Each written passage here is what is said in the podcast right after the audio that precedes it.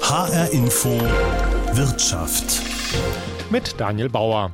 Wer sich gerade ein neues Auto kauft, der kann ja schon ins Grübeln kommen. Bis zu 9000 Euro zahlen Staat und Hersteller, wenn ich mich für ein rein batteriebetriebenes Modell entscheide.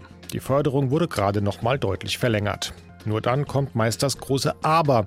Was nützt mir die tollste Prämie, wenn ich keinen eigenen Parkplatz habe und nicht weiß, wo ich den Strom tanken soll?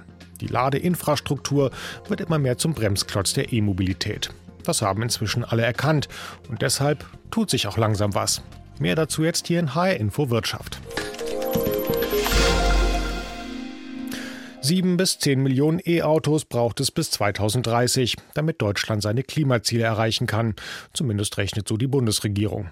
Und damit die nicht alle im Ladesäulenstau stehen, wären bis zu einer Million Ladepunkte auch nicht schlecht. Im Moment gibt es allerdings nur knapp über 33.000. Da ist also noch Luft nach oben. Zumal sich Elektroautos plötzlich ganz gut verkaufen, sagt Autoanalyst Jürgen Pieper vom Bankhaus Metzler. Wir haben 2020 wirklich ein erstaunlich starkes Jahr für die E-Mobilität. Also man kann schon von einer richtigen Aufbruchstimmung sprechen. Was natürlich auch bedeutet, dass die Nachfrage nach Ladenetzen, nach Ladeinfrastruktur zurzeit sprunghaft ansteigt. Und die Zahlen sind tatsächlich beeindruckend. Im Oktober war laut Kraftfahrtbundesamt jede zwölfte Neuzulassung ein reines E-Auto. Fünfmal so viel wie noch vor einem Jahr. Insgesamt über 23.000. Damit verkaufen sich die Autos aber schneller als neue Ladesäulen entstehen. Momentan kommen auf jede öffentliche Station etwa 13 Autos. Das kann und muss besser werden, sagt mir im Gespräch der SPD-Fraktionsvize im Bundestag Sören Barthol. In seinem Wahlkreis Marburg-Biedenkopf gibt es übrigens auch nur ein Dutzend öffentliche Ladesäulen und trotzdem hat er sich gerade einen Stromer zugelegt. Wir wissen natürlich, dass im Moment äh, viele Menschen ein Auto bestellen und das heißt, in den nächsten Monaten werden ganz, ganz viele zusätzliche Fahrzeuge auf die Straße kommen. Und sie haben in solchen Städten wie Berlin jetzt schon fast achtmal so viele äh, Autos wie, wie Ladestationen. Und da muss sich jetzt schnell was ändern. Und da ist der zuständige Minister in der Pflicht, nämlich Andreas Scheuer zusammen mit äh, Peter Altmaier, äh, dafür jetzt auch zu sorgen. Geld steht genug bereit. Ja, Stichwort Geld. Ähm, die, die Subventionen für die E-Autos wurden gerade nochmal äh, verlängert. Man rechnet ungefähr mit Kosten von einer Milliarde, die der Bund dafür in die Hand nimmt. Das hilft natürlich den Herstellern. Aber ich war auch gerade in der Situation, mir ein neues Auto kaufen zu wollen. Ich hätte die Prämie auch gerne gehabt. Aber was nutzt mir ein dann erschwingliches E-Auto, wenn ich das Gefühl habe, ich kann es nirgendwo laden? Hier in Frankfurt ist es ein echtes Problem. Wäre die Milliarde ähm, Geld vom Bund nicht doch besser in der Netz, im Netzausbau angelegt gewesen als in der Verlängerung der Prämie? Ich will Ihre Kaufentscheidung nicht kritisieren, aber Sie hätten auch den Mut haben können zu springen. Es ist diese typische deutsche Reichweitenangst. Äh, das ist immer das Gefühl, dass weil man ein Elektroauto hat, man jeden Tag laden muss. Das ist natürlich Quatsch. Gucken Sie sich die durchschnittlichen Wege an, die man fährt mit dem Fahrzeug. Man fährt ja auch mit ÖPNV und mit anderen äh, oder auch mal mit dem Fahrrad oder geht zu Fuß. Die fahren ja nicht den ganzen Tag 300 Kilometer.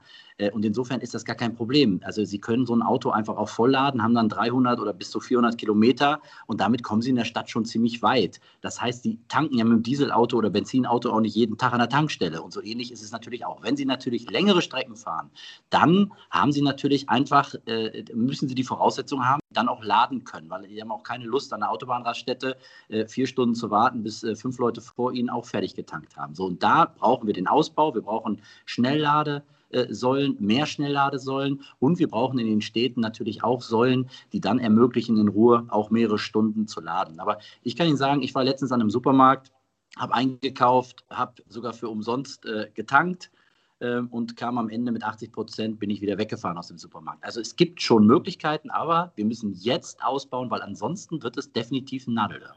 Und der Bund tut ja tatsächlich auch was, um Menschen wie mir die Angst vom leeren Akku zu nehmen. Es werden nicht nur Autos gefördert, wer sich zum Beispiel eine sogenannte Wallbox, also eine kleine Ladestation in die Garage bauen will, bekommt auch 900 Euro dazu. Und, wahrscheinlich noch viel wichtiger, es müssen nicht mehr alle Miteigentümer im Haus zustimmen. Worauf ich achten muss, erklärt mir Wolfgang Herder vom ADAC. Es ist gerade eine Änderung beim Wohneigentumsgesetz erfolgt und praktisch zum 1. Dezember ist es halt möglich, dass ich als äh, Mitglied einer äh, Eigentümergemeinschaft selbstständig und autonom entscheiden kann, dass ich mir zum Beispiel eine Wallbox setzen kann. Vorher war das halt notwendig, äh, dass im Prinzip die gesamte Gemeinschaft da zustimmt. Das braucht man jetzt nicht mehr. Äh, als Mieter habe ich jetzt auch bessere Rechte, äh, aber natürlich muss ich das dann mit dem Vermieter absprechen, ob äh, für mich dann eine Wallbox installiert werden kann. Und es gibt jetzt auch ähm, gerade seit ein paar Tagen noch eine neue Förderung vom Bund. 900 Euro gibt er dazu für so eine Wallbox. Das sollte ich in Anspruch nehmen, wenn ich das mache. Gibt es da noch andere Töpfe, aus denen ich mich bedienen kann? Also da sollte man sich auf jeden Fall erkundigen. Gute Adresse in Hessen ist die äh, Hessische Landesenergieagentur. Da sollte man sich melden. Äh, die beraten auch Privatpersonen und Gewerbebetriebe, welche Fördermittel man beantragen kann, was es da überhaupt gibt. Äh, es gibt nämlich sowohl vom Bund als auch vom Land und zum Teil auch von lokalen Anbietern, das heißt von den Gemeinden oder von den lokalen Energieversorgern, häufig äh, Fördermittel. Und da kann man eben nachfragen, kann ich die in Anspruch nehmen, ja oder nein. Und jetzt gerade wo sich diese ganze neue Infrastruktur etabliert, gibt es halt sehr viele Fördermittel, um das äh, im Prinzip auch in Gang zu bringen. Jetzt ist eigentlich ein guter Zeitpunkt äh, zu investieren. Sagt Wolfgang Herder. Allerdings sollte man sich trotzdem in jedem Fall mit den Miteigentümern absprechen, bevor man sich da irgendwas hinbaut, sonst könnte die nächste Eigentümerversammlung ungemütlich werden. Wer zuerst baut, sorgt nämlich dafür, dass es für alle anderen später teurer wird. Und das hängt mit dem Stromnetz zusammen, sagt Marcel Schulz vom Frankfurter Versorger Mainova. Er ist gerade viel in Sachen Netzausbau unterwegs und ich erwische ihn auf seinem Handy.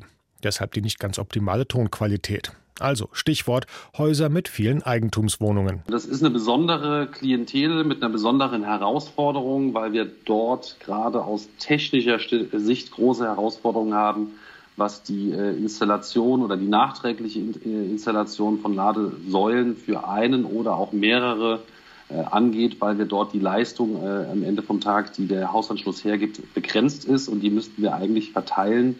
Deswegen ist es aus unserer Sicht schon der bevorzugte Weg, wenn dort die Wohnungseigentümergemeinschaft einen einheitlichen Blick oder ein gemeinsames Interesse hat, solche Installationen vorzunehmen weil wir sonst äh, äh, nachträgliche Installationen, wenn die ersten zwei installiert sind und fertig installiert sind, äh, bekommt der dritte oder vierte Interessent doch äh, deutlich höhere Kosten zu spüren, weil wenn man äh, die Installation in einem für das komplette Gebäude übernimmt, kann man eben die Kapazitäten steuern oder auch den Zubau steuern, wenn in mehreren Schritten zugebaut werden würde oder müsste ähm, dann kommen wir eben vor die Herausforderung, dass die Installation für den zweiten oder dritten wesentlich teurer ist als für die ersten. Wieso ist das so? Kann ich mir das so vorstellen? Naja, wenn, wenn jetzt erst zwei sagen, wir wollen, dann lohnt sich der Trafo oder die starke Leitung noch nicht und die müssen dann nachträglich verlegt werden? Genau, das ist äh, ein Problem, dass eben die, äh, die, die, die, vorhandene Leistung dann halt eben natürlich für die ersten zwei Verfügung steht und für die äh, weiteren Nutzer, die dann später kommen, eine, eine Netzausbau oder eine Verstärkung der Leitung notwendig wäre. Ähm, das hat aber auch zum anderen äh, die, die Problematik, dass halt eben auch gemessen werden muss oder gezählt werden muss, äh, die Kilowattstunde, um die nachher abzurechnen für die jeweiligen Kunden. Man würde im Optimalfall ein ganzes Gebäude, wir sagen da immobilitätsready machen, indem man quasi die Möglichkeiten, die Kapazitäten misst und dann die Auslegung oder die Anzahl der Boxen festlegt und dann auch über Möglichkeiten wie äh, Lastmanagement ist dort ein äh, Schlüsselwort, die äh, zur Verfügung stehende Leistung intelligent steuert, je nachdem, wie viel gleichzeitig laden. wenn zwei nur laden, können die mit der vollen Leistung. Wenn alle gleichzeitig laden würden, würde halt eben die zur Verfügung stehende Last verteilt. Mhm. Also Ihr Tipp ganz klar an äh, Wohneigentümergemeinschaften, sprecht euch vorher ab, ob ihr sowas wollt und je mehr mitmachen, umso letztlich auch kostengünstiger wird es für alle. Das ist richtig. Äh, es müssen natürlich alle wollen. Das ist natürlich eine Schwierigkeit, die wir verstehen und auch sehen. Nur uns stellt es dann, äh, die Manova stellt es dann für die Herausforderung, den Kunden zu sagen, also dem ersten äh, oder zweiten könnten wir das noch, ab, noch, noch, noch bearbeiten und auch zur Verfügung stellen. Nur ab dem dritten, der, die Kunden verstehen natürlich nicht, warum er denn dort die teuren Kosten übernehmen soll, weil nur weil andere früher da waren, sage ich jetzt mal.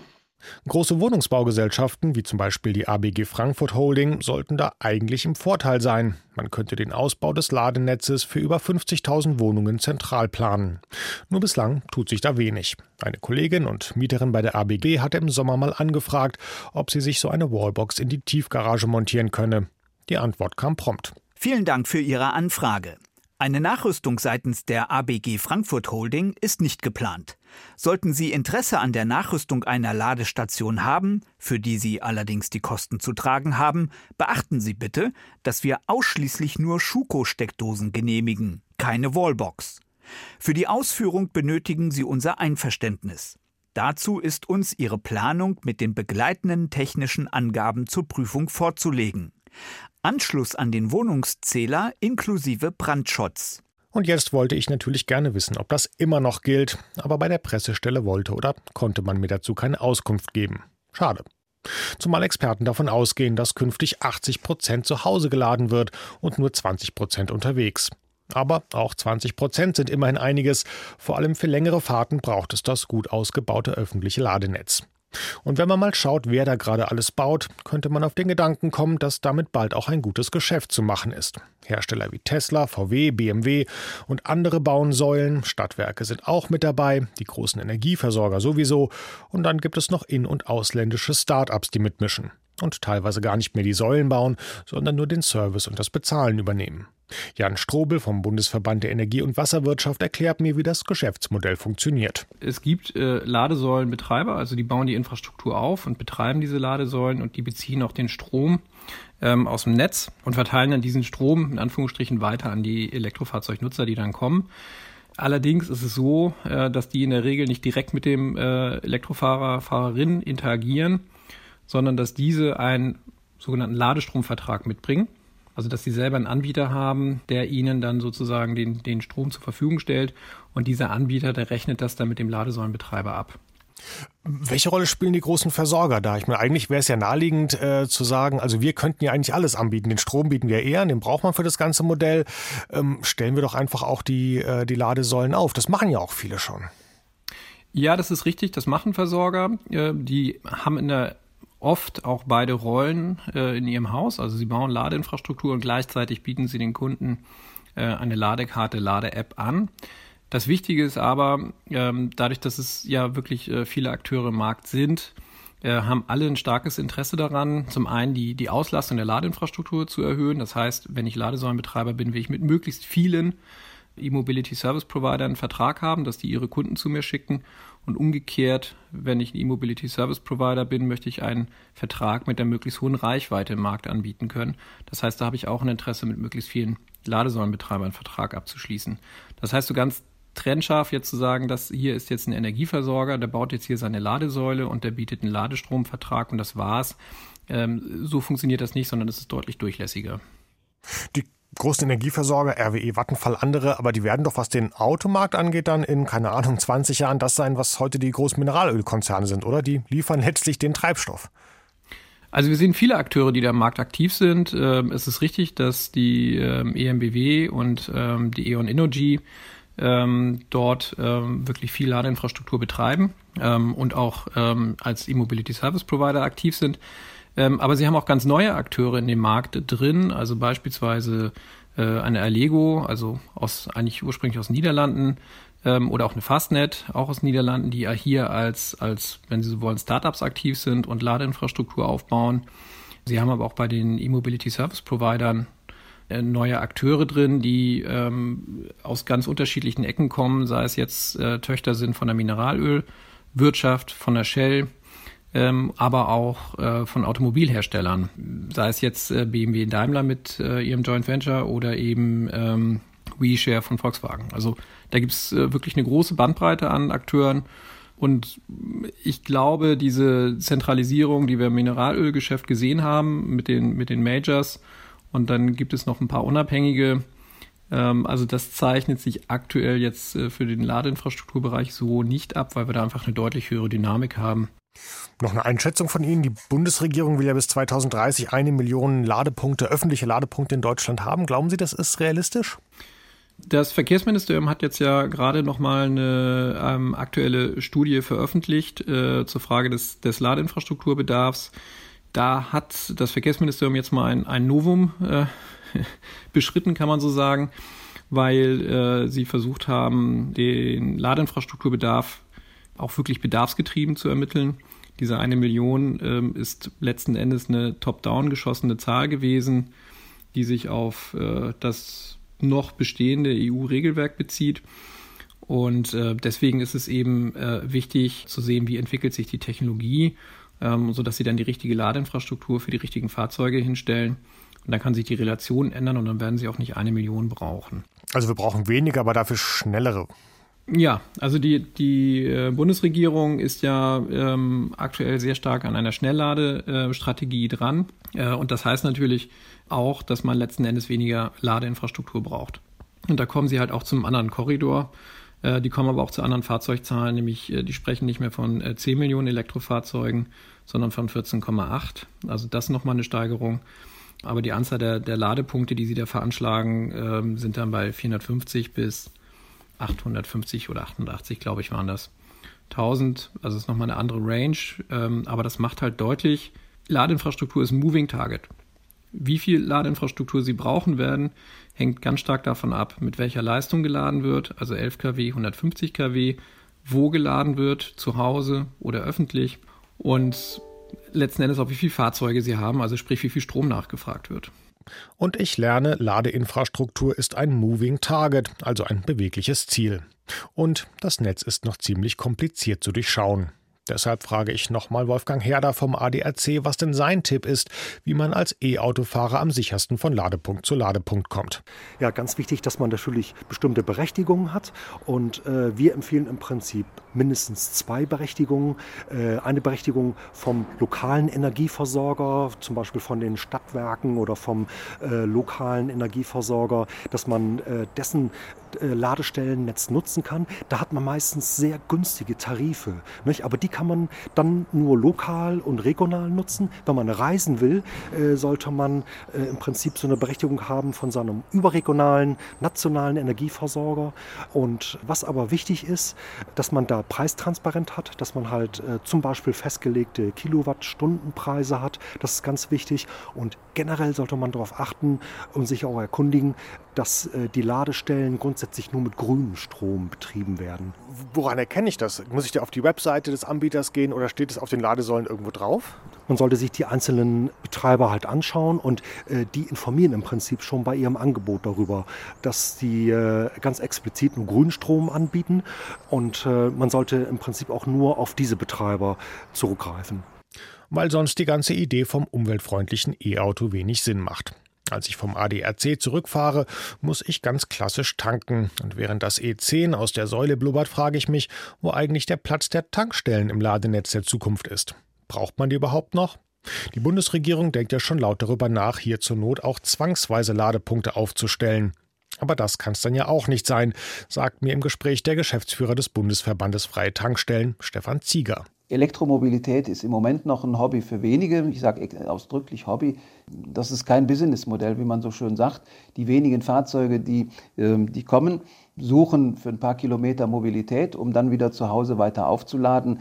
Also das Thema ist offen, aber es ist für uns noch kein Geschäftsmodell. Geschäftsmodell ist ein gutes Stichwort. Würde mich auch interessieren, ob man mit den Ladepunkten überhaupt ähm, schon Geld verdienen kann, weil der Durchsatz an Autos ist bei den herkömmlichen Säulen natürlich viel höher, oder? Der Durchsatz an, an, an flüssigen Kraftstoffen an der Tankstelle ist, ist, wesentlich höher. Eine durchschnittliche Tankstelle versorgt etwa, etwa 300, 400 Tank, äh, Fahrzeuge pro Tag, können Sie äh, jedenfalls von ausgehen wenn wir den Tag aufteilen in Halbstundenblöcke oder in, in 20 Minuten Blöcke, dann können Sie ungefähr, und wir haben dann eine oder zwei Ladepunkte für äh, einen Pkw, dann können Sie sich vorstellen, wie viele Fahrzeuge wir überhaupt mit Elektromobilität dann versorgen können. Das sind reichlich wenige und äh, das ist auch im Wettbewerb mit dem Haushaltsstrom kein echter Wettbewerb.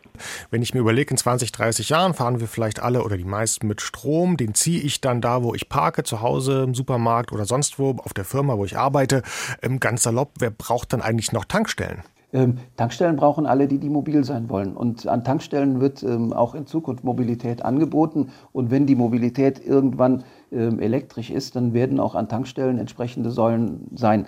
Die werden auch in den nächsten Jahren mit Sicherheit Sprünge machen, so dass man also auch die Ladung eines Autos viel, viel schneller als jetzt äh, vollziehen kann. Also von daher, es gibt viele Gründe auf Elektromobilität zu setzen. Wir akzeptieren das. Der Markt wird vielschichtig werden und wir werden ein wesentlicher und ein wichtiger Anbieter in diesem Markt sein. Aber das, was wir jetzt mit Zwang installieren wollen, kann sein, dass das in wenigen Jahren schon überholt sein wird. Von daher, ich würde dem Markt ganz gerne ein wenig mehr Chancen oder ein wenig mehr Platz bieten, dass es sich ein, harmonisch entwickelt. Wir haben ja auch ein paar Alternativen ähm, in Form von flüssigen Kraftstoffen, die klimaneutral sind, auch, ähm, auch in Reserve und wollen daran arbeiten. Also wenn wir auf mehrere Pferde setzen, dann kriegen wir das mit der Klimaneutralität schon hin. Sie sprechen ja für die freien Tankstellen. Haben Sie Mitglieder, die schon Erfahrungen mit solchen Ladepunkten haben? Also die gesagt haben, jawohl, ich gehe jetzt mal voran, ich tue auch was für die Umwelt, ich stelle mir jetzt so eine Ladestation hin oder ich will mir eine hinstellen. Wie, wie sind da die bisher die Erfahrungen? Gibt es da Beispiele? Also wir haben, wir haben durchaus schon Anbieter, die auch eine Ladesäule haben. Ähm, wir haben in, ähm, in Norddeutschland ähm, mit dem ersten Förderaufruf jemanden gehabt, der gesagt hat, ich will die erste Ladesäule bei uns haben, hat nach vier Wochen die Zusage für die, für die Förderung 60 Prozent bekommen. Das hat ihm gefallen und der war dann auch sehr, sehr optimistisch, ist zu seinem regionalen Versorger hingegangen und hat gesagt, ich mache jetzt an meiner Tankstelle eine E-Ladesäule, ich habe die Förderzusage, jetzt lass uns, lass uns mal planen, wie und wann wir das umsetzen. Dann hat er den groß angeguckt und hat gesagt, nein, wir kommen nicht bis zu deiner Tankstelle, aber das, nein, wir können die Säule ja im benachbarten 200 Meter entfernten Volvo Autohaus aufstellen. Das ist, es hört sich, ähm, hört sich lustig an, aber ähm, ähnliche Vorfälle haben wir in Berlin, ähnliche Vorfälle haben wir ähm, im Sauerland, ähnliche Vorfälle haben wir, haben wir quer durch die Republik. Die Infrastruktur ist an vielen Stellen nicht geeignet für Schnellladen und für für die Aufnahme von solchen Dingen. Wir haben einen, der hat eine Elektrosäule installiert, der hat gerade so viel Strom, wie er braucht. Aber wenn da einer kommt und sein Auto wäscht, dann geht, der, dann geht die verfügbare Menge an Ladestrom für die E-Ladesäule in die Knie, weil erstmal ähm, die Waschanlage und die Lüftung ähm, den Strom zieht, ähm, der bei ihm an der Station ist. Das heißt, vor, der, bevor es eine Zwangssäule gibt, brauchen wir ähm, eine Infrastruktur, die es uns ermöglicht, ab Straßenkante ähm, die entsprechend ähm, notwendigen Kabel zu ziehen und, und die Säulen aufzustellen. Das ist an vielen Standorten zurzeit nicht der Fall. Sagt Stefan Zieger. Die Tankstellen sind also oft momentan noch im wahrsten Sinne des Wortes abgehängt. Und die Stromversorger planen, wie schon gesagt, immer stärker eigene Ladestationen. Zum Beispiel in Frankfurt mit modernster Technik, sagt Marcel Schulz von Mainova. Also wir bieten ja oder sind ja gerade dabei, das äh, Projekt in Frankfurt umzusetzen, auch mit äh, äh DC-Ladern. Also das sind Ladesäulen, die haben 300 kW Leistung pro Ladesäule. Das heißt, dort wollen wir äh, 20 von diesen Ladesäulen in Frankfurt aufstellen. Das heißt, die haben jeweils zwei Ladepunkte. Das heißt, ich kann pro Ladepunkt 150 äh, Kilowatt an Leistung ziehen. Die Komplexität, die ich eben beschrieben habe mit den äh, Genehmigungsverfahren, die Eigentümerrecherche, äh, die, Aus die Auswahlkriterien für den Standort mit der Sichtbarkeit, die hohe Frequentierung, das sind doch alles Themen, die dort mit reinspielen. Für diese Leistung, die wir dort äh, mit den Ladesäulen zur Verfügung stellen wollen, brauchen wir tatsächlich pro Standort ein äh, Trafo äh, aus der Mittelspannung. Und daher ist es halt eben auch nochmal schwieriger, Standorte zu finden, weil wir einfach einen erhöhten Platzbedarf haben und können uns auch nicht erlauben, aus wirtschaftlicher Perspektive dort über mehrere hundert Meter dann Leitungen zu legen. Das heißt, wir müssten schon auch einen Standort finden, der eben auch netzoptimiert oder also das Netz, äh, das äh, in der Nähe ist, äh, der unmittelbaren Nähe, um das nachher realisieren, wirtschaftlich realisieren zu können. Mhm. Kann, kann, man sich das vorstellen, dass das dann sozusagen die Tankstellen der Zukunft werden? Also dass man dann irgendwo, wenn man mal einen Platz gefunden hat in so einer dicht besiedelten Stadt, äh, wo man vielleicht ein paar Trafos hinstellen kann mit Schnellladesäulen, die ja, glaube ich, ein Auto auch dann schon in 20 Minuten ganz gut aufladen können, dass das dann sozusagen Spots werden, äh, wo man hinkommt, um sein Auto aufzuladen? Genau, das ist die Idee dahinter. Also 20 Minuten, äh, das ist genau das auch, das, was wir sehen, dass dort in 20 Minuten die, 80, äh, die ersten 80 Prozent geladen werden können, die entscheidenden 80 Prozent. Ähm, und das äh, halt an, an diesen Lade-Hotspots. Direkt in der Innenstadt, äh, sage ich jetzt mal, jetzt, äh, oder ist es doch nochmal herausfordernd, dort halt eben genau so ein Platz, Trafostation, äh, Ladestation, ähm, dann eben die Beschilderung, äh, alle Kriterien, die dort zusammenkommen müssen, dort einen Platz zu finden, ist äh, sehr schwierig, direkt im Innenstadtbereich. Solche Schnellladespots werden also voraussichtlich eher am Stadtrand entstehen. Der Strom dafür ist übrigens da, sagt mir Marcel Schulz noch, auch wenn wir irgendwann alle mit Batterie unterwegs sind. Alles nur eine Frage des Netzausbaus. Und das war HR Info Wirtschaft. Mein Name ist Daniel Bauer und die Sendung gibt's wie immer auf allen gängigen Podcast-Apps.